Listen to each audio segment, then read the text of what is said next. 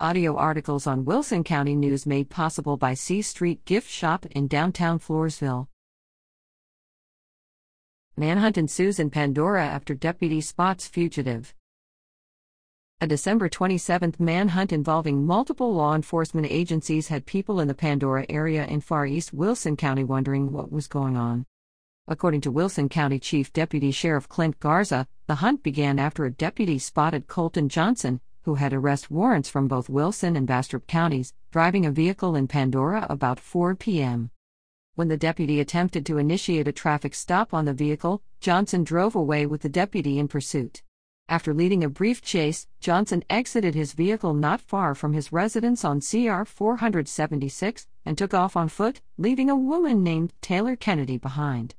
She was in the vehicle with Johnson and took over driving when he bailed out, Garza said.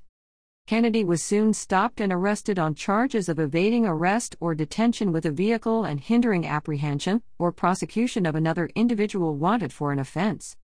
Sheriff's deputies continued the search for Johnson on and around C R four seventy-six, C R four seventy-five, and F M one thousand six hundred eighty-one with assistance from County P C T. Four Constable J. Talley, the Nixon Police K nine unit, and a San Antonio police helicopter. However, just after dark, the search was called off. We had exhausted the resources we had and we were certain Johnson would either return to the residence he stayed at nearby or get transportation from his known associates out of the area, Garza said. Although Johnson made it out of the area, he was arrested later the same day in Bastrop County, where he was booked in that county's jail.